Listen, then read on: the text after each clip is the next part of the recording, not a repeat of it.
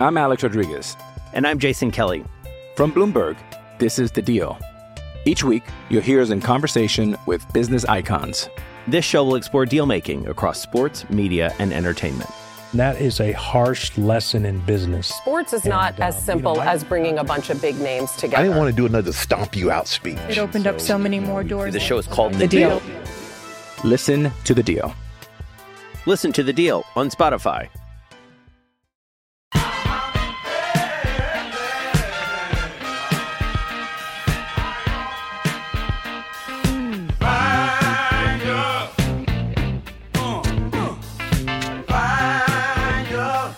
Welcome, Pewter Report readers, viewers, and listeners to a brand new edition of the Pewter Report podcast, energized by Celsius. Celsius has a brand new flavor. It is the Fantasy Vibe. It's sparkling Mandarin, Mandarin marshmallow. Up my M's there. Make sure you check it out. Seven essential vitamins, no no post energy drink jitters. Check it out today and also see the sparkling lemon lime.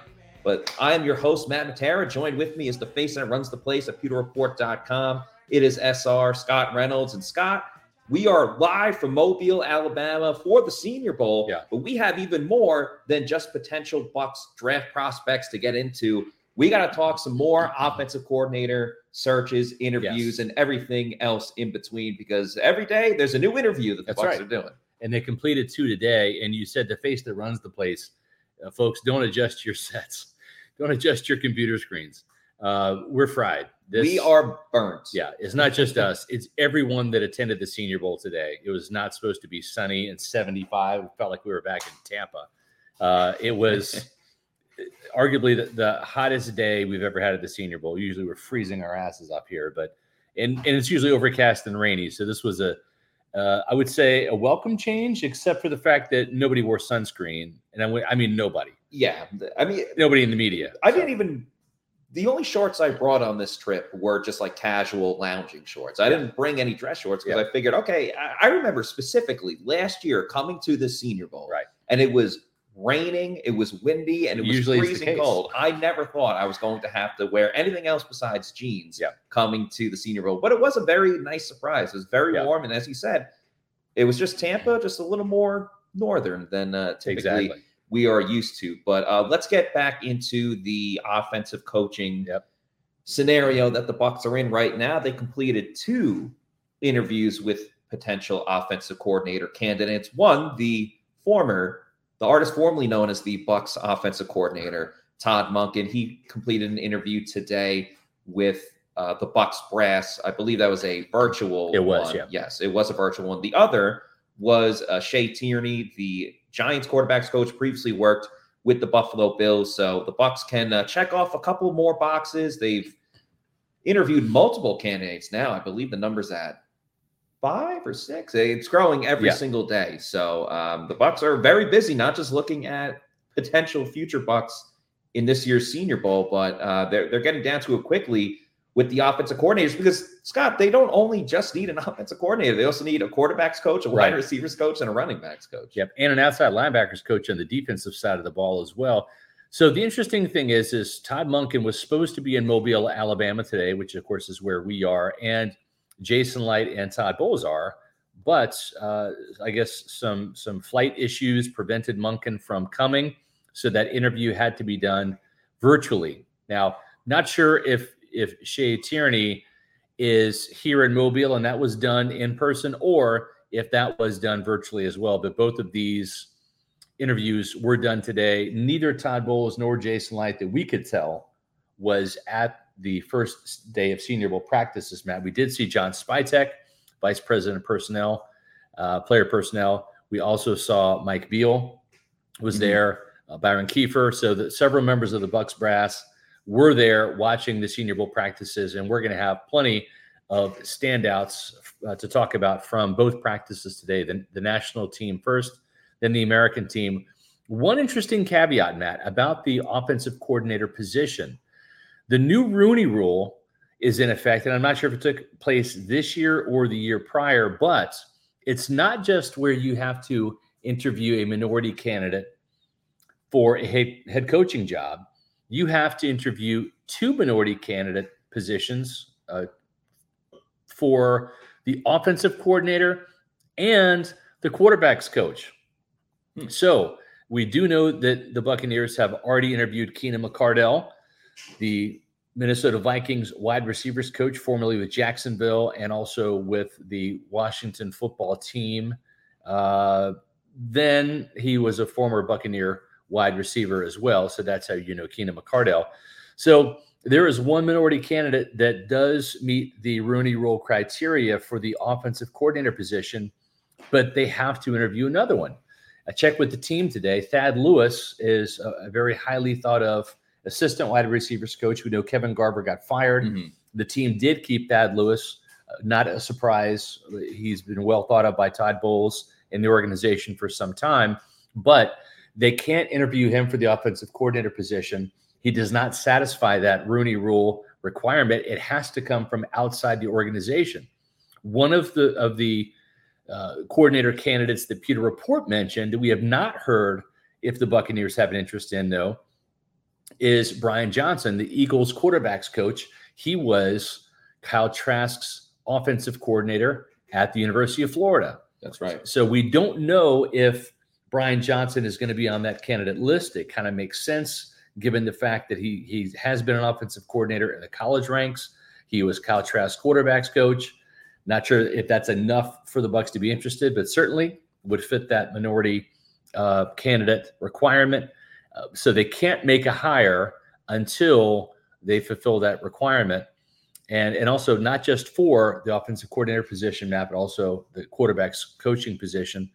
So we believe the Buccaneers have completed round one of these interviews. We'll mm-hmm. see if, if, if another candidate or two has to to pop on the horizon, uh, and we'll see too if they go circle back around and do a second round of interviews with some of these candidates too. Yeah, still a lot to find out whether there's going to be more candidates who passed the first test in, in terms of these interviews. And um, to go back to the Rooney Rule, it, it almost reminds me of last season, remember teams would get comp picks for um, you know hiring minority coaches, and the Bucs did not get one. If if you recall, obviously yes. Bruce Arians stepped down, but Todd Bowles became the head coach. But because Todd Bowles was already in the organization, yeah. the Bucs did not qualify to get. And I think a, that's so pick. stupid. It, it doesn't really make sense. The whole goal for the league, right, is to increase the number of, of minority opportunities and and everyone knows the Bucs have done that more than any more than team. any other team. They've hired more African American head coaches. They've got the most diverse staff in terms of, of having the coordinator positions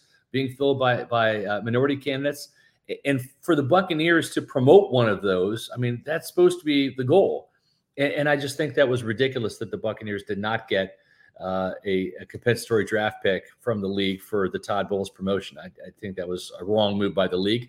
And let's face it, the NFL does a lot of wrong things. So yeah, they make a lot of mistakes. Whether it's uh, rules that they have, players going to the Pro Bowl that don't really deserve it. Like I mean, I'm not trying to I'm not trying to diss Tyler Huntley right now, but Tyler Huntley is participating in the uh, in the Pro Bowl. So yep. yeah, the NFL has a lot of you know issues that they need to correct. Yeah uh, with their mistakes. By the way, we see everyone roasting us in the chat. We already got roasted. yeah, because we got roasted ourselves. Yeah.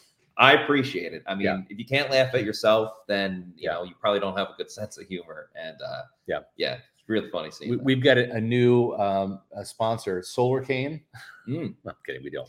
But we're we're going to try to angle for one. Uh, but uh, let's let's get to a couple of of the uh, the players that kind of stood out, uh, focused on the defensive line, no surprise. That's one of my favorite positions to watch. And uh, I'm going to give you um, my take on some of these. Matt, you also watch some of these players yes. as well. Then we're going to bring on other members of the Pewter Report staff to talk about some of the position groups outside of the defensive line that that they took a look at. Uh, but one of the guys that really stood out to me was uh, Zacch Pickens, the, the big defensive uh, tackle from South Carolina had some really good reps. He's a big man, and he, he showed off that strength today. Needs to play with a little bit better pad level. There were a couple reps in the one on ones and even in the team drills where kind of got stood up a little bit. But what I did notice is he didn't get driven back. Even if he got stood up and and got you know stalemated, it was a situation where he didn't at least get driven off the ball. And so I, I was really impressed with the strength that he had. A lot of really good defensive linemen um, in the afternoon on the American squad, more so I think than than on the the national, national team. team, Yeah, yeah. So for just for context for everybody, the national team practices first. They go at a eleven thirty, and then there's a brief, brief break, uh, not even a half an hour, Yeah. and then the American team practices. And you know, it's only been one day, but I think we're kind of all in agreement. The American team has a little bit more talent, a little Yeah. more excitement um, to those teams. So, uh, but still, definitely standout players on both sides. I mean, talking about defensive tackles, I know Scott, you really liked Karl Brooks out of uh, Bowling Yes. Green, and then spoke to him after practice. I thought someone else that really stand, stood out that I wasn't necessarily looking at first, but then just kept making plays. And if you're making plays, I can't help but you know. Okay, we are back. Uh, sorry, uh, this is this is not our usual setup for doing the Pewter Report podcast. No, this we're- is uh, we are definitely the road team. This Yeah. is a road game for us in Mobile, Alabama. So uh, we're not working with the typical Wi-Fi that we have in the comfort of our own home studios. Yeah. Um, but yeah, pre- sorry for anybody that is wondering what the heck, where are they? We are back. We got the internet up and running again. Yep. So we were talking about the, the defensive line and, and uh, Karl Brooks from Bowling Green, number 13 on the screen there. He went from 280 pounds to 300 pounds and really, I thought, impressed. I thought he was probably the best and most consistent defensive lineman for the national squad. Thomas Incoom from Central Michigan was also a player that, that kind of caught our eye a little bit today. He, he had an interesting day. Tyler Lacy from Oklahoma State was also a player that I think might be a Bucs fit that he seemed to to shine. Um, boy, uh, I don't. I'm not going to talk much about the offense, but you can't but look at some of the offensive linemen that went up against some of these defensive linemen. And Dawand Jones, oh yeah. whoa, six foot eight, massive wingspan. I think the biggest wingspan ever recorded at the Senior Bowl. Right? Uh, what, what was his wingspan like?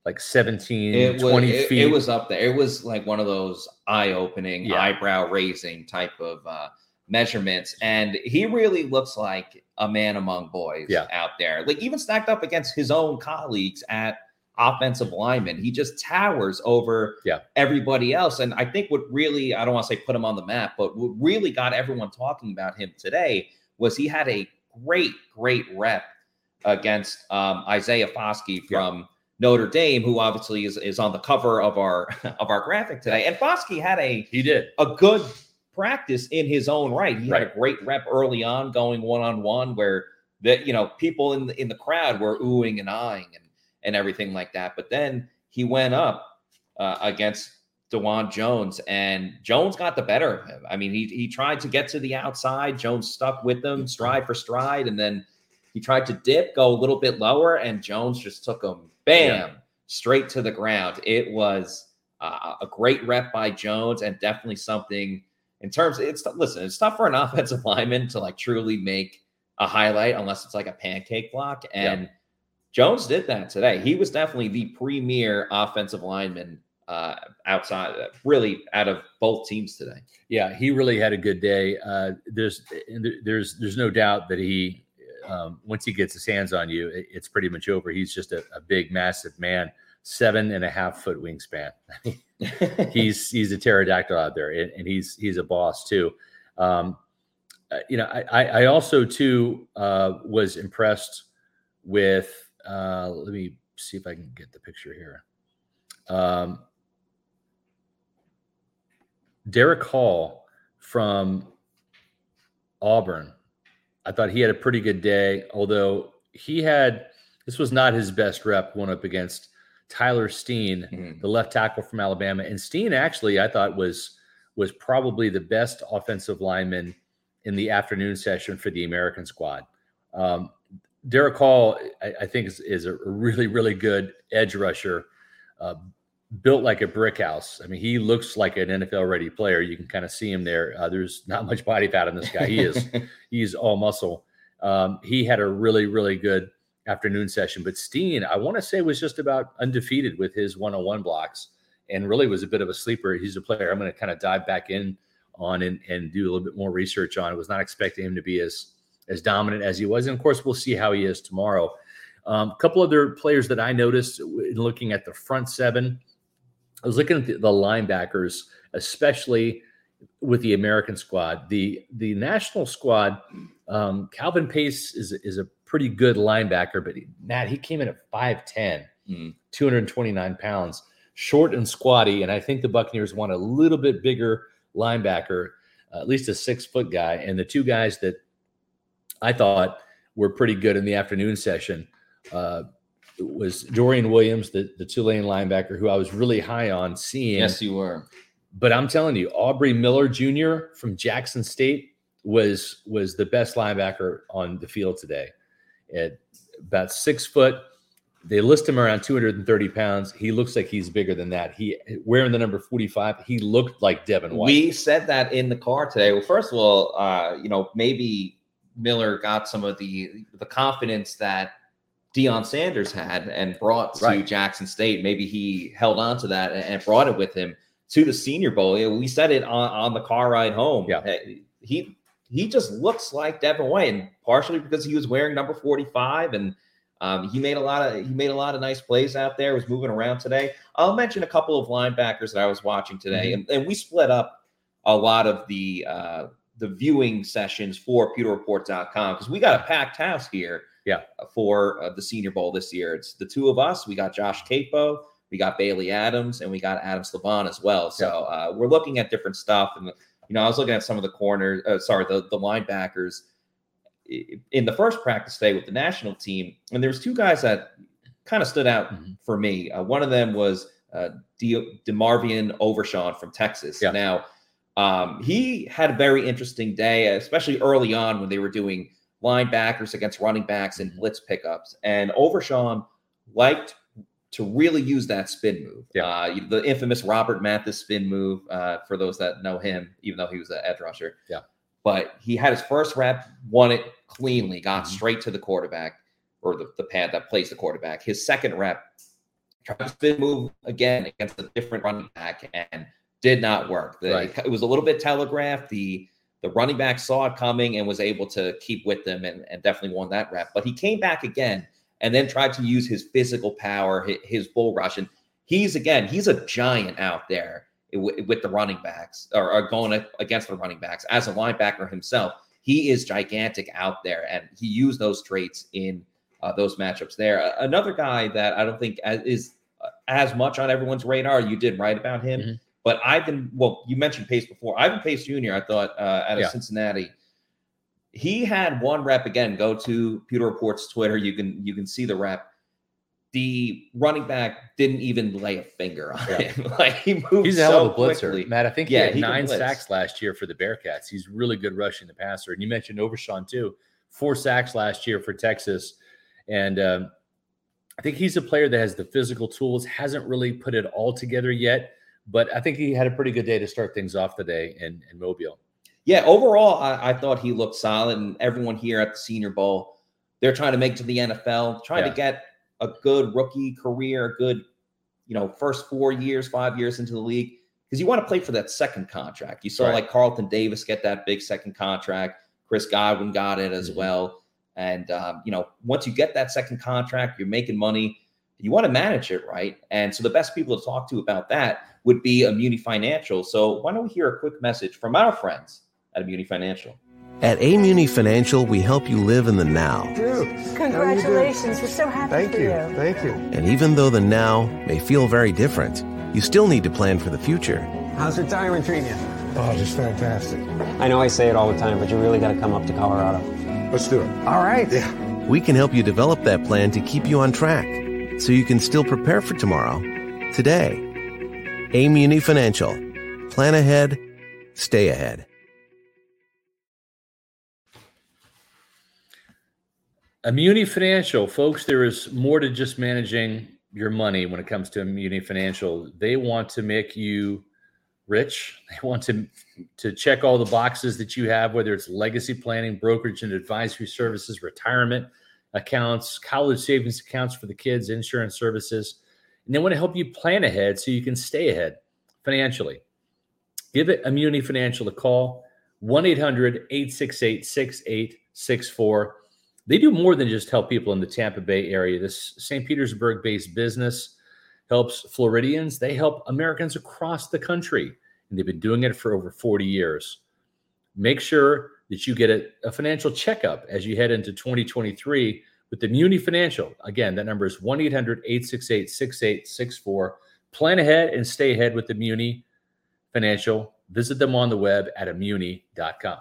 We appreciate Scott for his uh, analysis from what he saw from the Senior Bowl today. We are now going to bring on one of the best people at pewterreport.com. It is Josh Queipo. Josh, with us on it.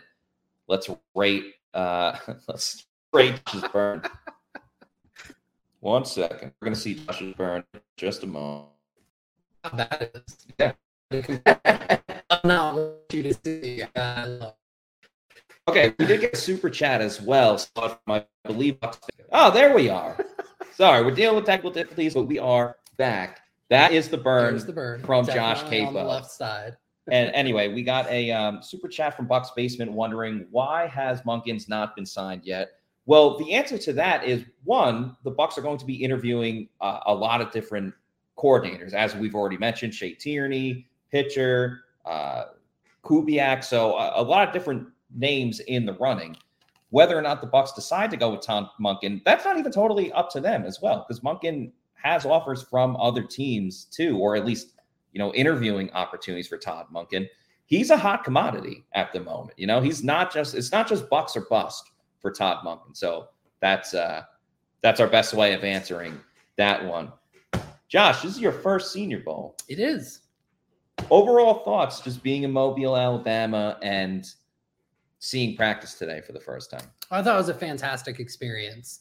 Um, not only for the players, you get an opportunity to raise their draft stock and, and and give teams an extra opportunity to see what they can do, but obviously for us in the media to be able to give and shed a better light on what these players will be able to deliver should they be um, drafted by your favorite team. In this case, obviously the Bucs. So um, it was a wonderful experience getting to do it with all of you guys, and I'm looking forward to days two and three.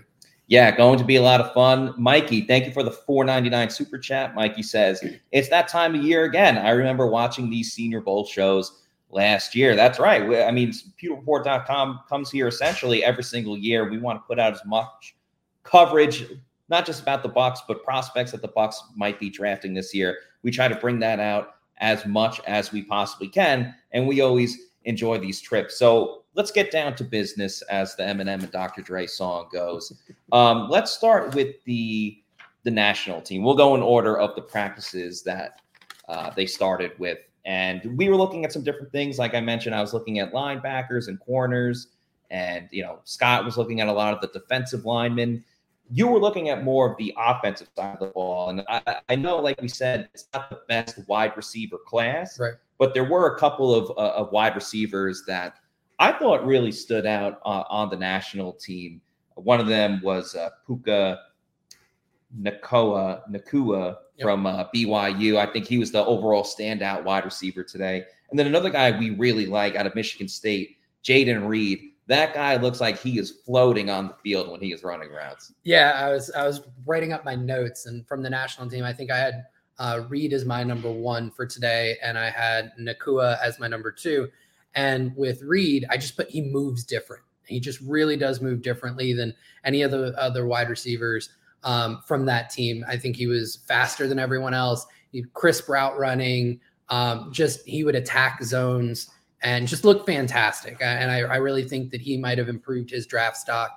Um, the one thing that I think may have dinged him a little bit was uh, Michigan State. I think listed him at six feet, and Mhm. his official uh, uh, measurements here at the Senior Bowl had him at I want to say five, ten, and three quarters. So uh, for teams that do uh, look for that height aspect, he might have come off a few of their boards, um, but it wasn't for lack of what he was able to do on the field because he really looked different. Um, with regards to the BYU kid, um, Nacua, he's just he made himself available to every quarterback that was throwing, and um, and so he was getting targeted more than anybody else. I wouldn't say that he was creating a ton of separation, um, but he was using his frame well. He was presenting himself, and he was getting a ton of targets, and he was hauling in some contested catches. And I think he probably rose uh, raised his draft stock as well.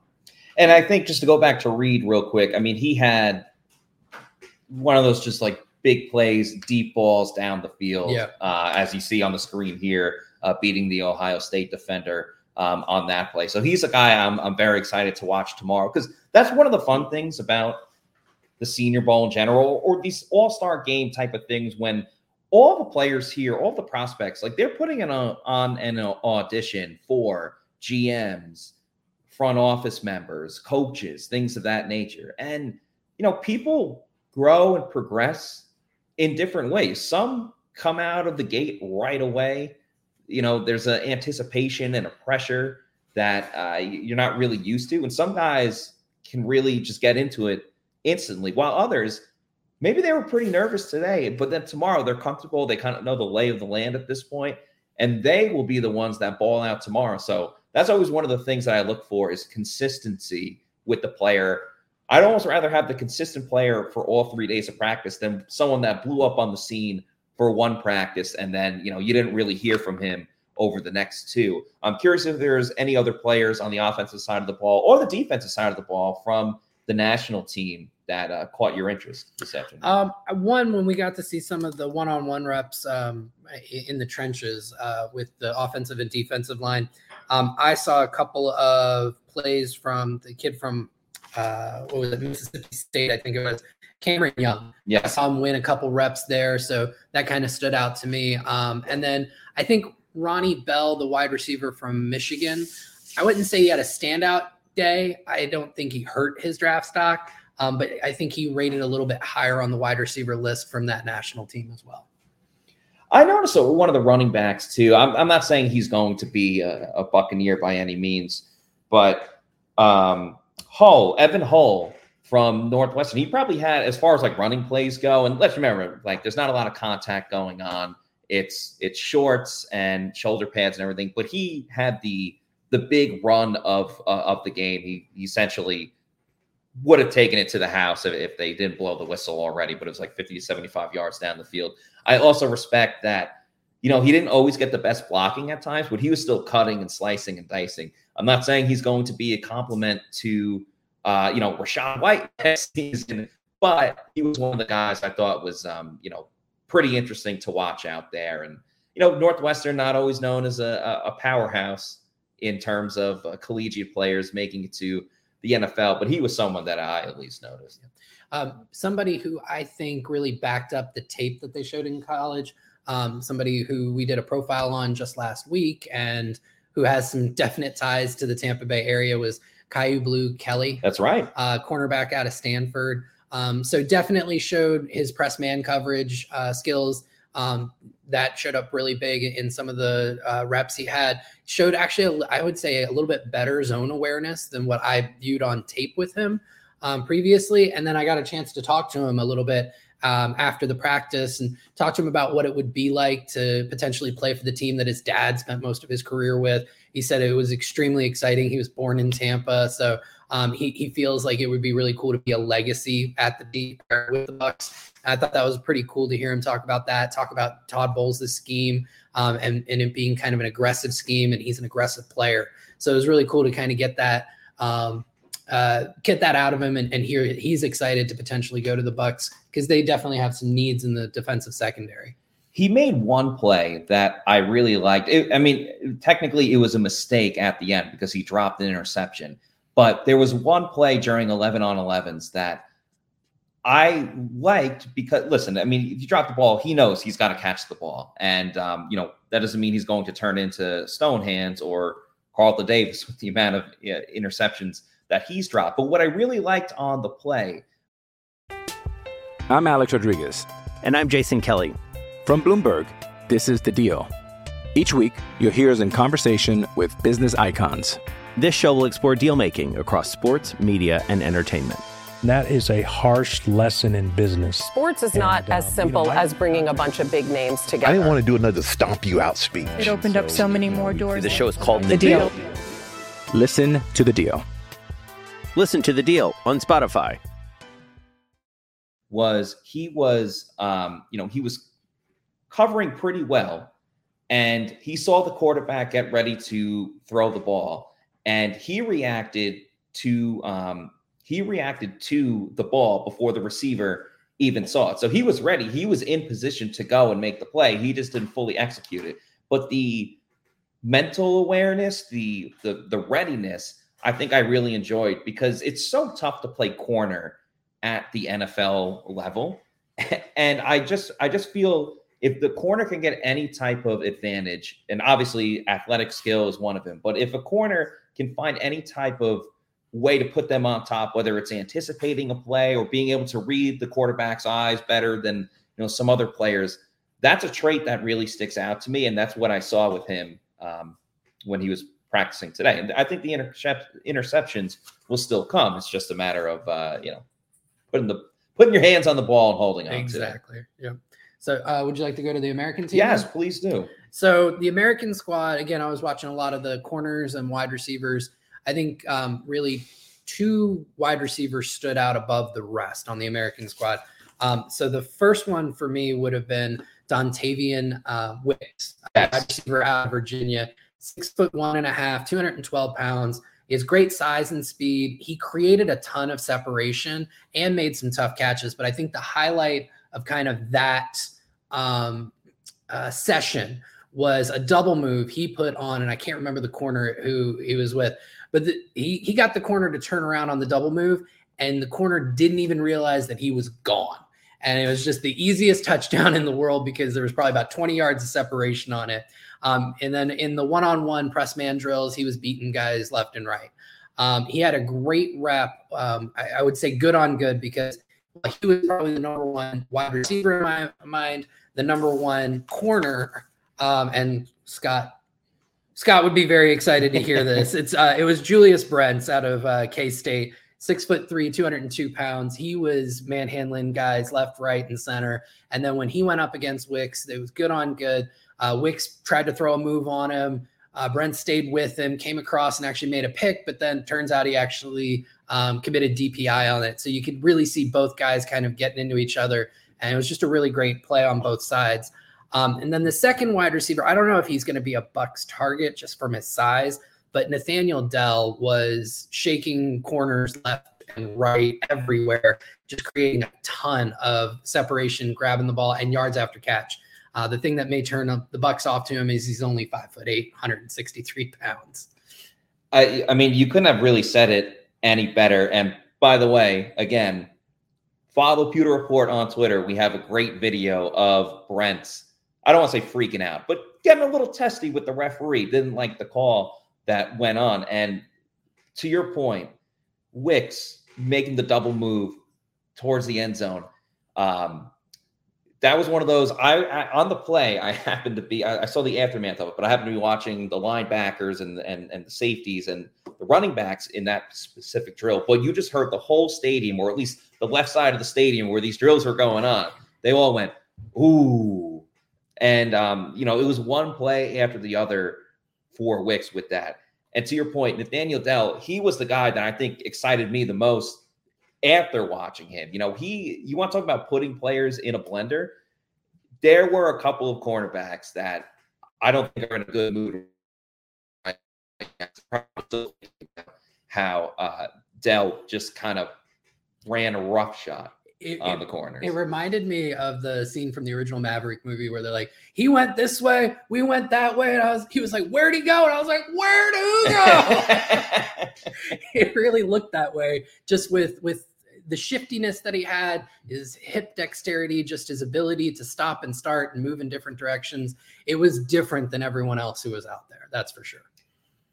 Is there anyone else uh, that you want to talk about, get into? I want to bring on uh, Bailey and or Sly uh, on as well, and so just want to get their opinions too. I think those were the guys who really stood out for me. So I'll, uh, I know um, Sly was with me a bunch for for some of it, and I know there were some guys that he really wanted to talk about as well. So I'll give him the opportunity a little bit later and let Bailey jump on here now. Awesome. Uh, stick with me for one more oh, second. Sure. We're just going to hear a quick message from from our friends over at Age Rejuvenation. As we age, our hormones decrease, both for men and women. I was tired all the time, had no sex drive. I was groggy. I felt like I was 80 years old because everything hurt. I came to Age Rejuvenation because I was tired all the time. Bioidentical hormones has really made such an impact in people's lives. I actually enjoy shopping now got my, all my energy back. Mind is sharp. I feel like I'm 18 again. It was perfect for me. Get with Age Rejuvenation. Do it now. Don't wait. Call Age Rejuvenation today. Now we have Bailey Adams on from pewterreport.com. Bailey, your first experience at the Senior Bowl. Tell us what you think.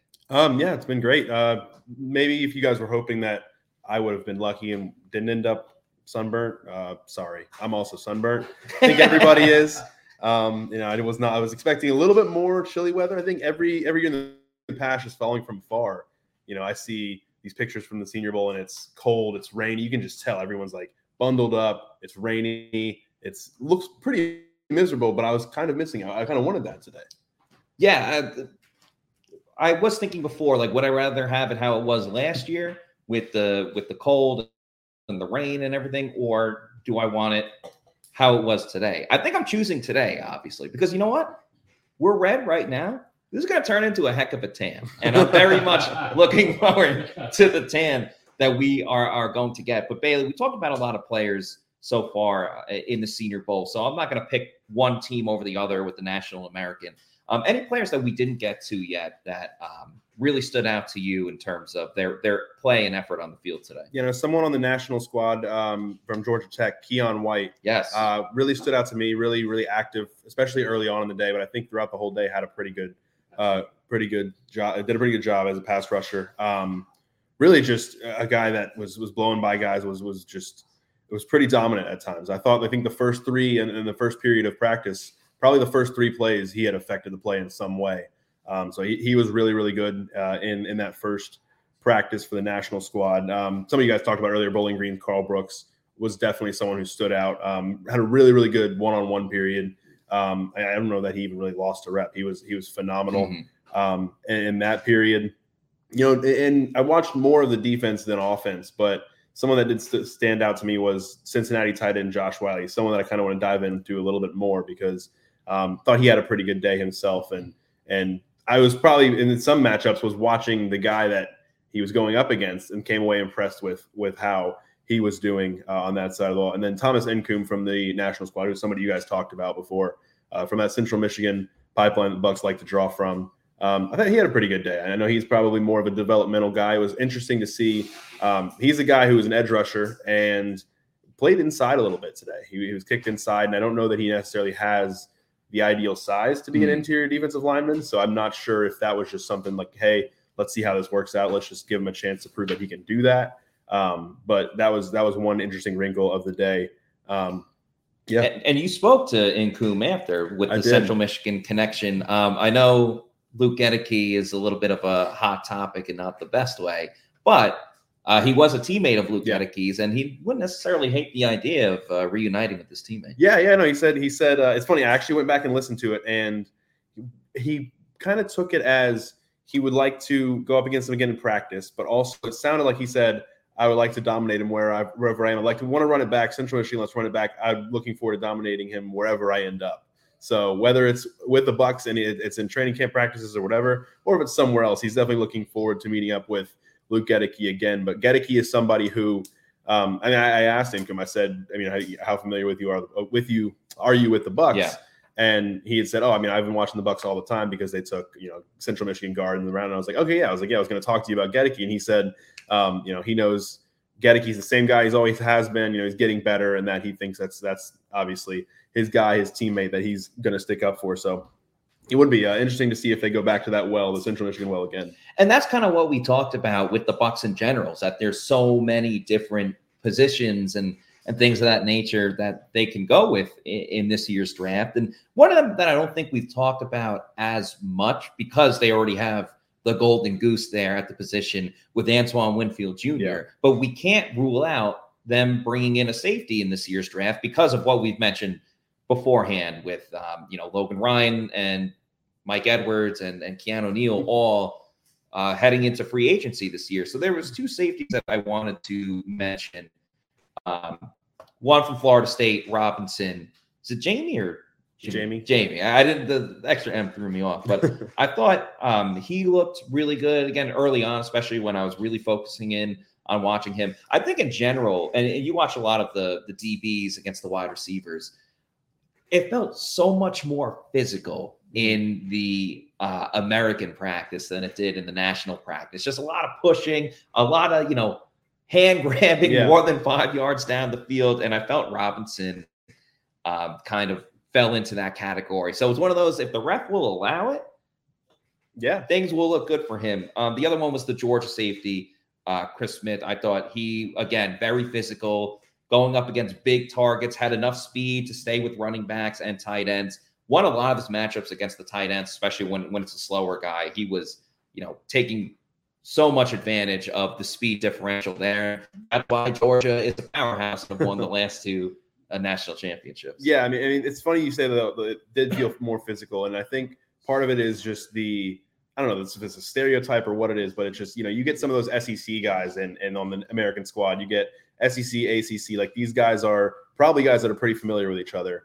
Um, and yeah, there was definitely some some of that physicality to it in the second practice. Yeah, and I know uh, you're always interested in watching your LSU guys. Well, you are a UCF guy, Yeah. but you also like LSU. Yeah. Uh, so you've been talking a lot about them this week, but doesn't get better than SEC football. Yeah, absolutely not. Yeah, and you know, we saw some of those LSU guys like Jay Ward was out there. I know you talked to Jay Ward. Yeah. Uh, Ali Gaye is a pass rusher out there. Um, you know, I didn't see a ton from Ali Gaye, um, but you know, couple days left. We'll see if, if there's anybody else. Especially, I don't know. I, I like watching these edge rushers, especially with where the Bucs are right now at that position. Yeah, and still a lot more to um, get into. So uh, before we wrap up the show, we do want to hear from Sly, Adam Slavon as well. But first, want to remind everybody that Celsius has a variety of flavors. You heard me talk about the fantasy vibe earlier, but don't forget about the Arctic vibe as well. The peach vibe, tropical vibes, an assortment of different flavors. It's the healthy version of an energy drink. Go to the store locator, punch in your address, and find out where you can get a Celsius energy drink. Um, whether you want to go to your local bodega or a convenience store, check out Celsius. And then if you want to buy it in bulk, get the variety packs. Variety is the spice of life. Um, go to Amazon, click on the subscribe and save, and um, have it sent to your house or apartment every one, two, or three weeks. Just make sure you're drinking Celsius energy drinks, the official sponsor of the Pewter Report podcast. Adam joins the show now. Adam, there was a little bit of news um, during the, the um, during practice today. Unfortunately, Georgia running back Kenny McIntosh uh, went down with an injury. Trainers were, you know, being looked at, or trainers were looking at him, I should say. And turns out there's a tweet later on from Tom Pelissero that says Georgia running back Kenny McIntosh, who left the Senior Bowl practice after getting twisted up trying to grab a loose ball, just had a bad cramp in his calf. He won't return today, but good news on one of the draft's top running backs. That's great news. We were worried, you know, as soon as he went for his knee, that's obviously a very serious injury that um, you hate to happen at all, but especially, you know, in, in this type of environment. So good thing it's just a cramp for um, Kenny McIntosh. But Adam, you were in Mobile, Alabama. You don't look as fried as the rest of us. Hey. So uh, worked out there. Um, in your first Senior Bowl, your experience, uh, who were some of the players that stood out for you? I know we talked about a certain Princeton wide receiver that, yeah, um, you know, had his imprint on the day. But just curious to get your thoughts. Yeah, so if I were to break down the American team and national team in just a couple Mm-hmm. words, for the American team, I would say a lot of playmakers, both at wide receiver and cornerback. And then looking at the national team, a lot of guys, it was kind of like trench warfare between the offensive line and defensive line. A lot of tough Midwest guys. One guy that stood out to me on the national team was Cody Mauch. Yes. Uh, from North, North Dakota State. 6'4, 300 pounds. He mostly played at left tackle in college, but today he was at left guard, and it showed he was versatile along the line and he can really match up anywhere. One rep that stood out to me was him going up against Wisconsin nose tackle Keanu Benton. Mhm. Now the Bucs already have a nose tackle in Vita Vea, but uh, Benton's really good at run stuffing, and if they look to move from move on from Hicks, Benton could be an option as he continues to develop as a pass rusher. Uh, from the national team, we already mentioned Nacua, the wide receiver from BYU. Yep. He had a solid day, and it wasn't just quarterback Jaren Hall, his college teammate, throwing to him. He displayed, he really caught everything and Mhm. looked like a really solid slot receiver or a guy the Bucs could target to be like a number four or five, as they have to replenish the receiving room somewhere. By the way, the quarterback play, nothing really to uh, you know hit home about. The quarterbacks, uh, uh, they won't be going top five. No. any any of the guys. Maybe round five Yeah. or round seven. Yeah, maybe round five, not pick number five. The guy from Shepherd, Tyson Bagent, a lot of velocity on his throws. And of all the quarterbacks, he probably stood out the most for that reason. But even he struggled with accuracy issues. And there isn't really a quarterback that really stood out today. yeah, the, the, there were times like, especially watching wide receiver versus corner, and a little bit with the eleven on eleven. But there were times like the wide receiver got open down the field, and there was just a throw out of bounds, or you know, a little little too far into the end zone. So uh, the quarterbacks definitely did not help out the wide receiver, and understandably. There's going to be the miscommunication, chemistry type of I- idea because you know you're getting players from all different conferences, parts of the country, and they're playing together for the first time and probably only time. Yeah. And you, you got to get, uh, you know, a season's worth of chemistry down in three, four days and go and play a game. So that's really difficult to do. And mentioning the receivers, so the Princeton guy, Andrei Iosivas, I believe. That was pretty good. Yeah. Yeah. Really, one catch that stood out was in the red zone. He caught it, and you heard a lot of cheers from the crowd. As a red zone guy with his frame standing at 6'2, really uses that frame well. One issue that he had was separating. Another guy that struggled with a similar similar way was Xavier Hutchinson from mm-hmm. Iowa State. Both the guys in the press man drill, we talked about Julius mm-hmm. Brents really locking them up. Neither guy really stood out. Maybe as they get more comfortable along with the quarterbacks in the coming days, they can do better. And then uh, Miami corner Tyrique Stevenson, Mhm. besides Brent's, was probably the second most physical corner out there, standing at six foot one. Before this, didn't really have the best tape coming in, but really put together a good showing today. And one other member in the secondary was Alabama safety DeMarcco Hellams. Yes. So Alabama has three safeties that'll likely be drafted, including Hellams. Mhm. You have Brian Branch, who's really versatile and is a really solid playmaker on all levels in the Alabama defense. And then also Jordan Battle. But Hellams today, he had interception He against did. TCU's Max Duggan. And he's another guy that could be an option down the board for the Bucs. Uh, Pittsburgh linebacker uh, SirVocea Dennis also had an interception. So uh, some plays being made by the defense for the American team in the Senior Bowl. I think, with the exception of like the standout wide receivers we talked about, it was definitely more of a day that was won by the defense, uh, just in my opinion. But um, a lot of great competition, a lot of fun uh, talent to watch, not just today, but for the coming weeks. So make sure you go to pewterreport.com. Make sure you subscribe to our YouTube channel, Pewter Report TV. And um, one player we didn't mention is Spears, the uh, the running back out of Tulane. I know Scott Reynolds is a huge fan of him.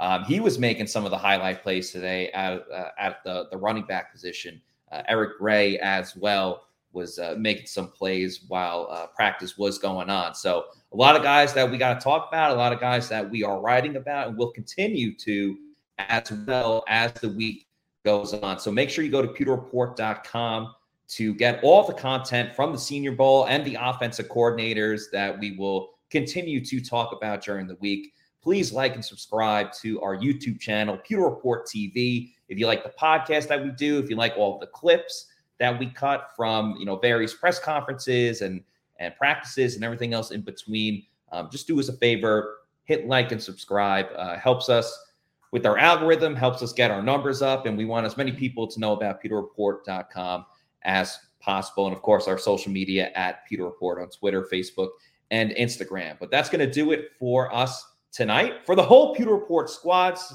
we say thank you everybody for watching, and we will see you tomorrow for another edition of the Pewter Report podcast. Out.